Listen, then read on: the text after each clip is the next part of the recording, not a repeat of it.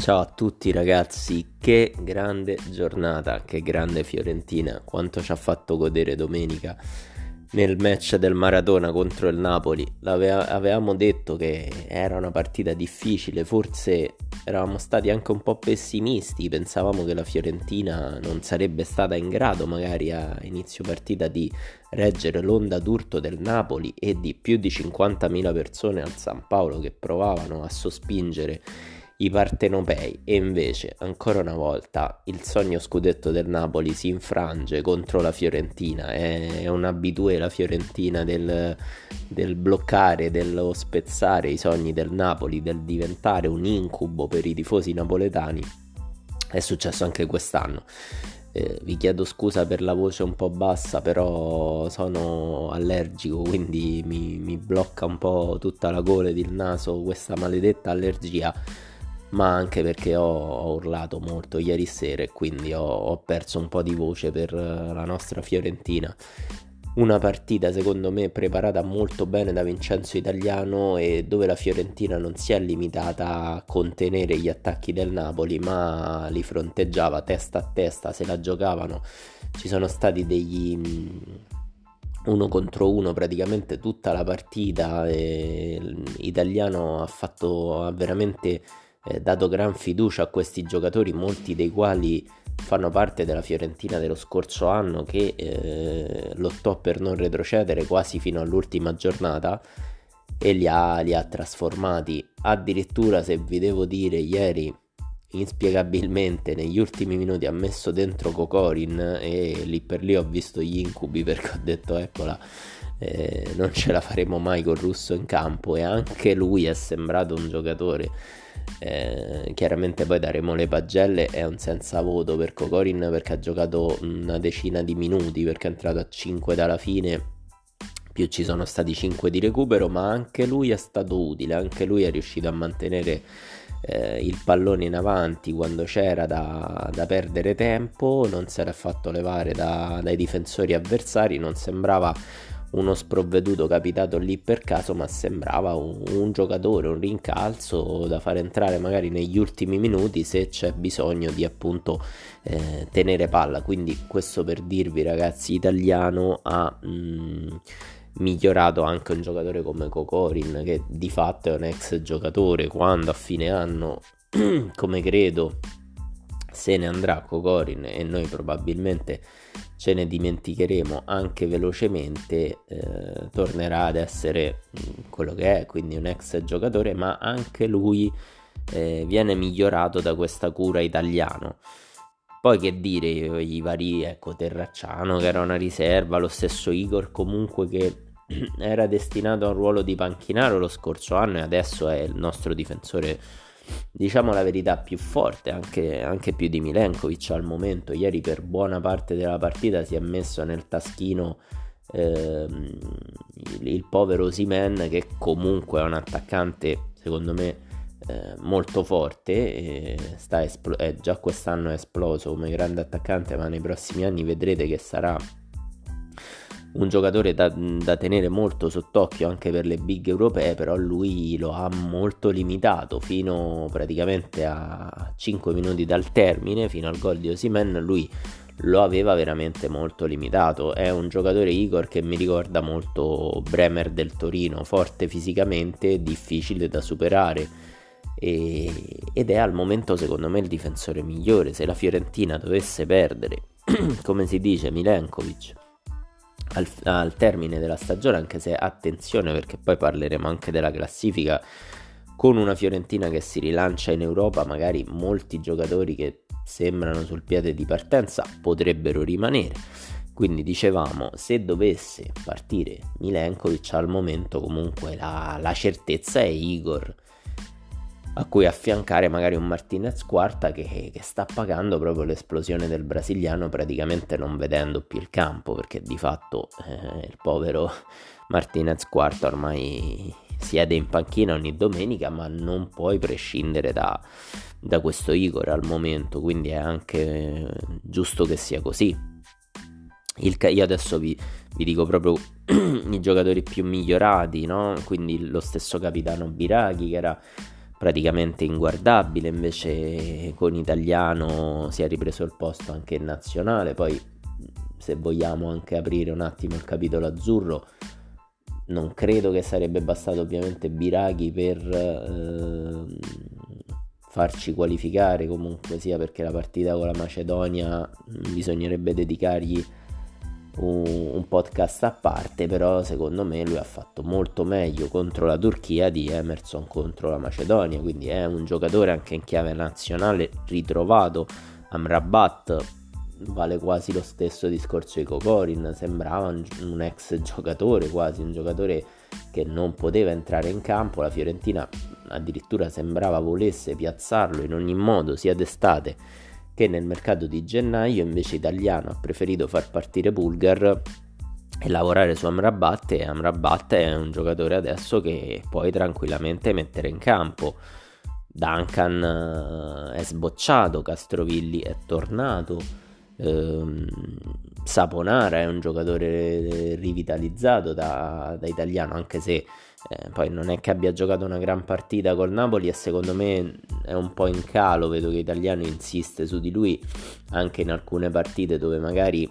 sarebbe meglio eh, più la velocità e la freschezza di giocatori come Icone e come Sottile, però anche lui quasi non poteva scendere in campo e adesso invece è un giocatore degno di, di vestire la maglia da titolare della Fiorentina che lotta per l'Europa poi ci sono i nuovi acquisti su cui lui sta lavorando, per esempio Malè. Malè è un altro giocatore che eh, sta sbocciando sotto la guida italiana. C'è Calleon che se ne andrà, però anche lui era un giocatore che sembrava più un ex che un vero e proprio giocatore, invece ce lo ritroviamo comunque sia come giocatore su cui magari non fare affidamento come titolare, ma che può tranquillamente uscire dalla panchina ed aiutarti. Quindi c'è tutta una Fiorentina diversa da quella dello scorso anno e noi non possiamo non applaudire italiano. Io già ehm, avevo un po' catechizzato da quelle pagine, da quei finti tifosi che vi avevano avevano provato a, insomma, a mettere qualche ombra su italiano dopo il pari con l'Inter. Cioè, ragazzi, italiano oggi se si candida come sindaco di Firenze deve prendere almeno il 75% dei voti a favore perché eh, sembra remida, quel che tocca diventa oro, per cui viva italiano, teniamoci italiano. Ora ha cambiato procuratore, è andato con Ramadani, sappiamo che Ramadani ha un rapporto particolare con la Fiorentina, ma Italiano è un allenatore ambizioso, chiaramente lui ora sta lavorando per questa Fiorentina, il prossimo anno secondo me vedremo il culmine del suo lavoro, dopodiché però se la società non lo seguirà con i giusti acquisti e, e eh, i giusti accorgimenti, è chiaramente un allenatore così ambizioso potrebbe pensare di cambiare lido, però ora ce lo godiamo, il prossimo anno ce lo godremo, speriamo anche con eh, la partecipazione in Europa, ora che sia Europa League o Conference League, non voglio sognare troppo in alto la Champions League perché sappiamo la Juventus è molto avanti, anche se è una squadra, la Juventus che mi sembra in forte calo, eh, però io son, penso che manchino poche giornate, in qualche modo la Juventus al quarto posto arriva, tra noi e loro c'è anche per esempio una Roma che corre tanto, quindi non facciamo voli pindarici, pensiamo invece all'Europa League o alla Conference League che sono fondamentali e pensiamo anche, chi può dirlo, alla Coppa Italia dove siamo a una partita dalla finale, per quanto difficile, però dicevamo di una Juventus non troppo in forma e quindi a due partite dalla vittoria di un titolo che sarebbe veramente storico per la Fiorentina, però rimaniamo ben saldi con i piedi per terra perché poi se no come è successo con l'Inter? Ci vuole poco che qualcuno vi mette grilli in testa e deve parlare male della Fiorentina. Anche ieri per esempio secondo me il commento di Dazon era abbastanza pro Napoli. Ho avuto anche modo di risentirmi gli highlights del match, la sintesi e mi sembrava comunque molto a favore del Napoli capisco le logiche che ci sono dietro, non per questo da tifoso della Fiorentina non mi dà fastidio quando sento queste cose. Torniamo al match, dicevamo Napoli-Fiorentina, le squadre si sono affrontate a viso aperto, ha vinto quella che, che ha, ha, ha, creato di più, che è, è la Fiorentina, mm, Fiorentina che comunque sia lì al Maratona sembra insomma abbastanza fortunata, abbiamo visto anche in Coppa Italia la vittoria.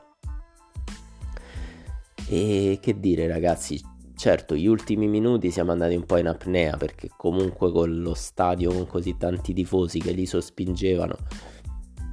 un 3-2 quando sembrava che la partita era finita un po' di paura nei minuti di, di recupero ce l'ho avuta però nel corso del match tutto sommato mi sono sentito abbastanza tranquillo, anche quando il Napoli ha pareggiato, la Fiorentina di fatto è tornata in vantaggio dopo pochissimi minuti con eh, un ottimo contropiede. Nel primo tempo, secondo me, molto meglio la Fiorentina. Il gol sì di Nico Gonzalez, ma potevamo stare magari anche 2-0 per quanto si era, si era costruito. E poi, vabbè, ovviamente la vittoria e tutte le valutazioni che, che abbiamo fatto in precedenza. andiamo col pagellone. Allora, mi sono un po' confrontato anche con altri gruppi e siti della Fiorentina perché ieri era anche il mio compleanno, quindi l'ho seguita in televisione mentre festeggiavo, per cui avevo paura di, di essermi perso qualcosa. Credo su per giù però di starci perché a parte qualche sito che è stato veramente molto benevolo con tutti i nostri giocatori ed è giusto che sia così, qualche sito invece un po' meno tifoso, un po' più oggettivo, mm, su per giù sta con i miei voti, qualcosina in meno su alcuni e qualcosina in più su altri. Quindi allora io do a Terracciano un 6. Eh, so si poteva dare anche magari un 6,5, però secondo me alla fine lui in realtà, visto proprio come è andato bene, soprattutto Igor con Osimen, non è stato eh, molto sollecitato eh, stato molto più sollecitato Spina secondo me. Il 6 ci sta perché comunque sui due gol probabilmente non avrebbe potuto fare nulla.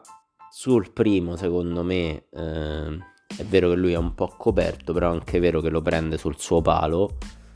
Probabilmente non riesce a, a buttarsi a terra velocemente e ci sta insomma perché appunto era coperto da, dai difensori. L'azione è anche molto rapida. Secondo me ripeto Terracciano comunque teniamocelo come titolare da qui alla fine però il prossimo anno comunque quantomeno dovrà andare in ballottaggio con un altro portiere che la Fiorentina dovrà cercare anche tra i vari giovani di cui si sente parlare quindi i Carnesecchi, i Vicario, i Cragno, insomma, serve, potrebbe essere un, un ottimo dodicesimo, ecco. Però non lo vedo il prossimo anno come titolare, tutto sommato ieri il 6 lo prende. Venuti purtroppo ragazzi io gli do il 5,5 so che molti siti insomma sono stati benevoli per, soprattutto per la grinta che, che ha sempre Venuti e io vorrei che tutti avessero la grinta di Venuti. Gli do però il 5,5 perché io ripeto, dopo io ho visto un Venuti fino al match di Coppa Italia con la Juve e un Venuti dopo. Si sta probabilmente riprendendo, però anche ieri per esempio ha fatto un errore folle che poteva spianare l'azione al gol del Napoli del, mm, sarebbe stato 1-0 con Mario Rui e se i napoletani mh, mm, fossero andati in vantaggio a quel punto sarebbe stato tutto un altro match. Quindi mi sembra sempre un po' troppo timidino in fase offensiva ormai praticamente zero. In difesa anche però non è così decisivo quindi per me è un 5,5 e dall'altra parte andiamo direttamente all'altro terzino a Biraghi do invece il 6 è un un motorino costante, diciamo, nel, nel mettere in apprensione gli avversari. Chiaramente ieri era una partita difficile mh, mm, che doveva interpretare bene, soprattutto difensivamente, per cui non abbiamo visto le solite sgroppate che fa il Franchi, però il 6 lo prende il capitano. Igor e Milenkovic, allora i centrali, secondo me Igor fino al gol di Osimene era stato per concentrazione forse il migliore dei nostri. Dietro probabilmente solo a Nico Gonzalez. Io do però un 6,5 perché comunque da partita perfetta cala un pochino per uh, il gol di, di Osimen. Probabilmente lui era stanco, aveva fatto veramente una partita di gran sacrificio. Lì forse italiano doveva essere mh, attento e levarlo prima perché poi dopo il gol lo sostituisce secondo me perché chiaramente aveva dato tutto Igor e fa entrare quarta forse un po' troppo tardi quindi per me un 6,5 a Milenkovic do 6 non la sua migliore stagione si vede che va in difficoltà. Ogni tanto secondo me più a livello mentale e di concentrazione per questo io ho paura ci possano essere magari sirene di altre squadre però comunque la sufficienza c'è, si fa sentire anche molto a centrocampo la sua stazza fisica, va a recuperare palloni di testa, insomma è pur sempre il nostro Milenkovic, un ottimo giocatore. Centrocampo, Amrabat per me è un 7 ragazzi, eh, c'è poco da fare, mm, secondo me il marocchino sostituisce degnamente Torreira Ovviamente funziona tutto bene nella Fiorentina, però il merito è anche di, di Amrabat, quindi è 7 pulito. Come 7 per me è Duncan, io avevo detto era il giocatore che serviva nel nostro centrocampo perché comunque ti dà quella fisicità che gli altri non, non ti consentono di avere. Per cui 7 anche per lui, Castrovilli addirittura 7,5 secondo me perché abbina la quantità su per giù di Duncan un po' di meno ma molta più qualità. Quindi 7,5 per, per il nostro Castrovilli andiamo in attacco qui voglio partire da Saponara purtroppo gli do solo tra virgolette 6 perché per tutti i discorsi che abbiamo fatto prima secondo me si sta un po' incaponendo italiano su Saponara ma in alcune partite sarebbero meglio altri giocatori magari con altre caratteristiche. Ieri Saponara non crea moltissimi pericoli al Napoli per non dire quasi nessuno però comunque è un giocatore sicuramente che la sufficienza la, la prende Nico Gonzalez 8, per me chiaramente il migliore gol e assist, ma soprattutto è il funambolo che può sempre creare qualcosa, dai suoi piedi può sempre uscire qualcosa di buono. E io se vi ricordate potete anche riprendere i podcast di tutto l'anno, ho sempre detto che il giocatore più forte della Fiorentina non era Vlaovic ma era Nico Gonzalez ha avuto sicuramente dei problemi soprattutto in fase realizzativa perché noi avevamo bisogno dei gol degli esterni e non arrivavano e non arrivavano. Sembra però che si sia sbloccato perché addirittura due gol uno di fila all'altro. Questo è un giocatore che se inizia a fare gol non dico con una gran costanza però abbastanza di frequente ecco se ti riesci a fare quegli 11-12 gol all'anno ti garantisce molti punti perché poi un, un, po' te li fa fare con gli assist e un po' appunto eh, se inizi a segnare veramente diventa uno dei, dei, giocatori più decisivi in Serie A e poi andiamo a Cabral Cabral ragazzi io lo so tutti quanti lo avete lo avete lo abbiamo in un certo senso insultato, ma in, in, che modo? Non perché noi ce l'avessimo con lui, anzi, noi abbiamo sempre detto che eh, c'era una grande qualità in lui, però avevamo detto che si era presentato comunque un po' sovrappeso, si era presentato eh, con un tipo di gioco molto statico, quindi molto diverso da, da quello che fa italiano. E, e non andava bene chiaramente per sostituire Vlaovic che invece è tutt'altro tipo di giocatore. Piontek sembrava destinato ad essere il titolare, però cosa è successo? Quando c'è stata la pausa della nazionale, Artur Cabral si è messo ad allenarsi il doppio, il triplo, il quadruplo degli altri perché voleva farsi trovare pronto da italiano. Italiano ci ha, ci ha lavorato, lo ha seguito, gli ha fatto capire cosa deve fare e cosa non deve fare per avere un impatto in Serie A come l'impatto che ha avuto con, con il campionato svizzero perché qua parliamo di un giocatore che segnava in Svizzera quasi un gol a partita. Quindi non stiamo parlando de... dell'ultimo dei Santiago Silva per intenderci. Qui stiamo parlando di un giocatore che ha i numeri dalla sua e che è giovanissimo perché ha 23 anni, quindi ci poteva stare che lui avesse eh, un impatto difficile col calcio italiano. Ora che succede? Alcuni giocatori poi se la fanno sotto, mi viene in mente il Pedro della situazione, e ritornano in Brasile o nel caso di Cabral magari in un campionato di, di secondo livello Altri invece, come Cabral, ci mettono la tigna perché vogliono essere, vogliono arrivare a un livello eh, di eccellenza. Ora, Arthur Cabral è stato anche convocato in passato dalla nazionale brasiliana, cioè non nell'ultima tornata, neanche quella precedente, ma in quella prima ancora. Quindi che vuol dire? Che lui è un giovane che vuole arrivare a quei livelli, vuole stare nella nazionale brasiliana. Il Brasile eh, parte- parteciperanno loro sì, mentre noi no, alla Coppa del Mondo questo inverno, Cabral sa che ci sono pochissime possibilità, ma che l'allenatore segue anche lui e quindi lui de- non può fallire, non può fallire in Serie A. Lui deve essere decisivo in Serie A per mettere in difficoltà l'allenatore per uno di quei 23 posti o se saranno allargati a 26, a 28 giocatori. Quindi lui si mette, lavora, io fa un gol pazzesco ieri contro il Napoli perché questo è un gol che se avesse fatto Vlaovic chiaramente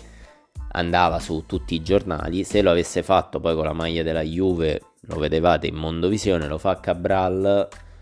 gli danno una pacca sulla spalla ma a noi va benissimo così. Io gli do un 7,5 anche di incoraggiamento. Gli, gli do mezzo voto anche in più. Perché lui ragazzi guardate la grinta con cui attacca la porta oggi molto più che in passato, guardatelo anche fisicamente, lui almeno 2 kg da quando è arrivato li ha persi, ma secondo me anche qualcosina in più probabilmente, ed è adesso più nel centro del gioco della Fiorentina. Ora la palla secondo me passa a Piontek, riuscirà a scavalcare nelle gerarchie Cabral e questo è bello perché ci permette di avere sempre due centravanti sotto uh, pressione per essere il titolare della Fiorentina, cosa che non avveniva prima con Vlaovic in cui lui sapeva perfettamente che se giocava bene o se giocava male la maglia da titolare era sua perché dietro di lui c'era il nulla. Poi subentrati Icone è un 7,5 ragazzi, Icone dovrebbe essere titolare, lui ha fatto degli errori, soprattutto in fase realizzativa con la Juventus eh, in Coppa Italia, con l'Inter in campionato, però è nettamente l'esterno più forte della Fiorentina levato Nico Gonzalez. Italiano a volte secondo me è anche un po' sbagliato, ha provato a usarlo come centrocampista. Lui deve essere un esterno e deve avere la possibilità di tirare, perché poi l'abbiamo visto ieri, è in grado di fare gol. Non è un giocatore che sbaglia gol sempre e comunque, anche lui andava sbloccato, probabilmente ora si è sbloccato, anche se di lui i giornalisti ovviamente hanno voluto montare una polemica, ragazzi, ma Icone non ha detto nulla di folle, cioè lui ha semplicemente detto che prima di arrivare allo step Faccio un esempio, Paris Saint Germain, Bayern Monaco, Real Madrid per dire quegli squadroni, a lui sembrava giusto fare un passaggio intermedio come può essere la Fiorentina, ma noi non dobbiamo sentirci offesi, è normale che eh, in, in, un ambito storico e di forza la Fiorentina non vale Real Madrid, cioè scopri- scopriamo l'acqua calda. Però ciò non toglie che in una partita di calcio tu te la puoi giocare sempre. Cioè la Macedonia batte l'Italia, ma non è che la Macedonia è più forte dell'Italia è la partita di calcio che può far sì che anche la squadra meno forte, in questo caso in un ipotetico Fiorentina-Real Madrid della Fiorentina, se la può giocare col suo gioco con i italiano comunque sia che prepara bene la partita e li puoi battere. Questo è il bello del calcio, è per questo che noi andremo sempre contro, per esempio, la Superlega e non mi sembra che Icone abbia detto nulla di sbagliato. Per noi l'importante è che quando scendono in campo con la maglia viola danno il 100% che la maglia sia sudata al, al termine della partita. Poi, un domani gli arriverà l'offerta del Manchester City, verrà valutata, ci farà avere dei soldi che speriamo verranno bene investiti e avremo altri giocatori, ma è la storia del calcio. Per cui ragazzi, anche su Iconè, per favore, non, non, mi fate sentire discorsi strani, non ha detto nulla di strano, è un giocatore che si sta impegnando, si impegna tra l'altro Ci sono delle indiscrezioni che dicono che addirittura Mbappé gli ha suggerito vai alla Fiorentina perché c'è un buon progetto, quindi voglio dire Mbappé stiamo parlando di forse al momento il giocatore più forte al mondo, evidentemente la Fiorentina qualche merito gli viene riconosciuto, magari più all'estero che in casa, magari in casa abbiamo qualche difficoltà con uh, i giornali, mi viene in mente magari l'editoria di Urbano Cairo, va bene, ma a noi che ce ne frega? A noi ci deve interessare solo se la maglia al termine della partita è sudata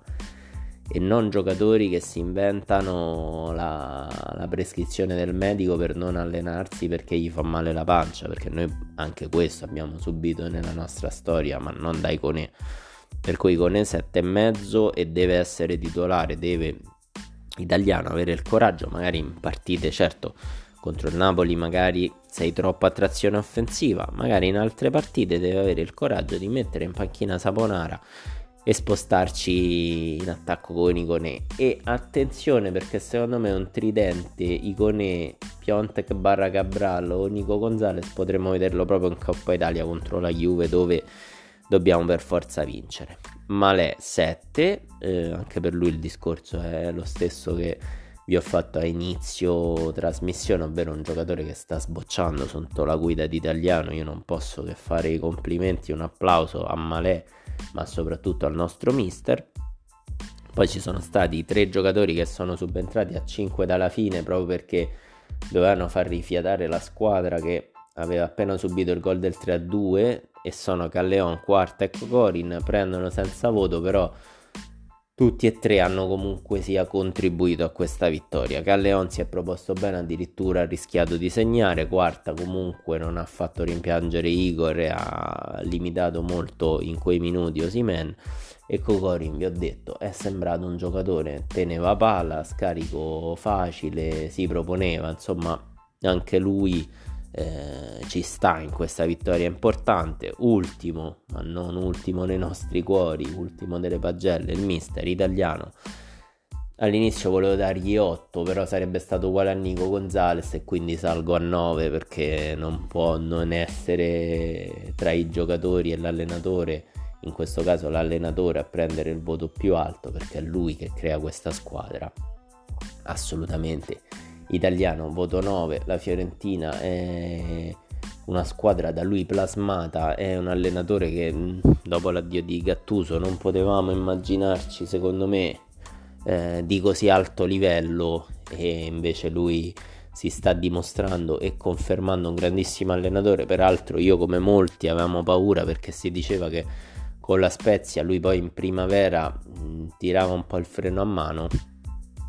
e invece in questo caso no, la Fiorentina tutt'altro, la Fiorentina si sta lanciando per un finale di stagione ad altissimo livello in cui dovrà lottarsela come sempre abbiamo detto con le romane e con l'Atalanta per dei posti in Europa. Guardiamo la classifica. In questo momento siamo due punti sopra all'Atalanta con le stesse partite giocate, il che ci fa dire che la Fiorentina è settima e l'Atalanta è ottava. Per cui eh, insomma finisse adesso il campionato sarebbe ritorno in Europa in Conference League e io firmerei anche oggi a costo di pentirmene però tra qualche settimana perché chissà che può succedere perché l'Atalanta ha perso col Sassuolo a Sassuolo e mi sembra una squadra che adesso vediamo come va giovedì con l'Ipsia perché potrebbe andare all-in sull'Europa League secondo me l'Atalanta sarebbe la vittoria di un trofeo europeo. Non sono molto lontani perché se dovessero superare l'Ipsia hanno una semifinale facile perché una tra Braga e Rangers, per cui hanno una semifinale possibile, giocabile per l'Atalanta e sarebbe una finale europea importantissima per, per gli orobici, ma non solo la possibilità di giocartela magari con il Barcellona, quindi provare a fare la storia e inoltre chi vince l'Europa League va in Champions League. In campionato sono in difficoltà, diciamoci la verità, quindi se dovessero giovedì passare con il Lipsia, io credo che l'Atalanta andrà all-in sull'Europa League e che potrebbe essere ottimo per noi. Le altre contendenti sono la Lazio che è due punti sopra noi ma ha giocato una partita in più Questo vuol dire che se noi vincessimo la partita di recupero con l'Udinese, che adesso è in gran forma, però che tutto sommato sta per timbrare la salvezza matematica, quindi potrebbe essere una partita quasi inutile per i friulani. La Fiorentina potrebbe scalcare anche la Lazio in questo momento essere addirittura al sesto posto. Un po' più avanti c'è la Roma che però mi sembra molto lanciata, ha avuto qualche difficoltà con la Salernitana ieri, ma anche loro immagino con la testa un po' al campionato, ma soprattutto alla Conference League, che è un torneo che i ragazzi di Mourinho possono vincere, per cui credo insomma che la Roma abbia pagato anche un po' quello, cioè giocare contro l'ultima e dover preparare un match europeo importante. Comunque parliamo di una Roma che dal derby in poi si è modificata, cioè mi sembra molto più solida. Poi più avanti ci sono quelle 4, ma quelle 4 sono inarrivabili in così poche giornate. Ne vedremo veramente delle belle. Peccato che il recupero probabilmente, a meno che non cambia qualcosa a causa della, dell'aver conquistato la finale con la Coppa Italia Primavera. A proposito, complimenti ai ragazzi di, di Alberto Aguilani allora potrebbe cambiare qualcosina in termini di calendario perché se no ce la mettono a pochi giorni dalla partita col Milan che si sta giocando lo scudetto e quindi noi dovevamo affrontarle tutte le prime quattro. Eh, però così certo quella col Milan diventa un po' difficile in termini proprio di preparazione.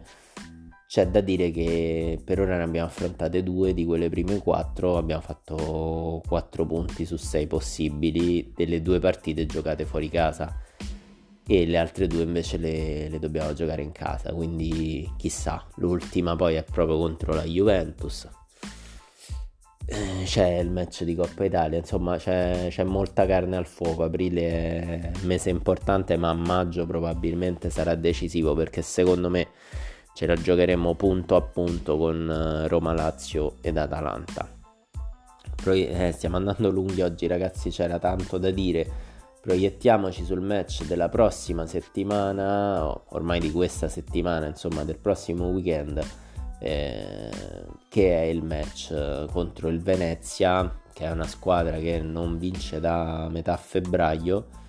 e è a 7 sconfitte consecutive. Ieri sembrava potesse riuscire a strappare il pari, ha perso invece al 94esimo contro appunto l'Udinese. Al Franchi deve esserci un solo risultato perché ovviamente per uh, proseguire la rincorsa alla, all'Europa non, non, possiamo perdere punti nelle prossime due partite che sono Venezia e Salernitana perché andremo a rovinare quanto di bello fatto a Napoli. Troveremo una squadra sicuramente eh, che deve salvarsi quindi avvelenata però ragazzi io mi sono riandato a vedere anche la sintesi del Venezia credo che i lagunari ci credano veramente poco ormai a questa salvezza. E questo mi fa dire che noi dobbiamo veramente eh, tirare fuori in qualche modo i tre punti perché saranno fondamentali. Perché secondo me il Venezia per quanto agguerrito qualora dovesse subire un gol magari nei primi minuti penso che si sfalderebbe perché mi è sembrata una squadra comunque che non crede moltissimo all'obiettivo salvezza, probabilmente hanno dato tanto a inizio stagione, adesso si rendono conto che i limiti sono troppi da, da colmare, per cui prossimo podcast insomma mi auguro possiamo nuovamente parlare di una vittoria della Fiorentina. Io vi saluto e alla prossima settimana.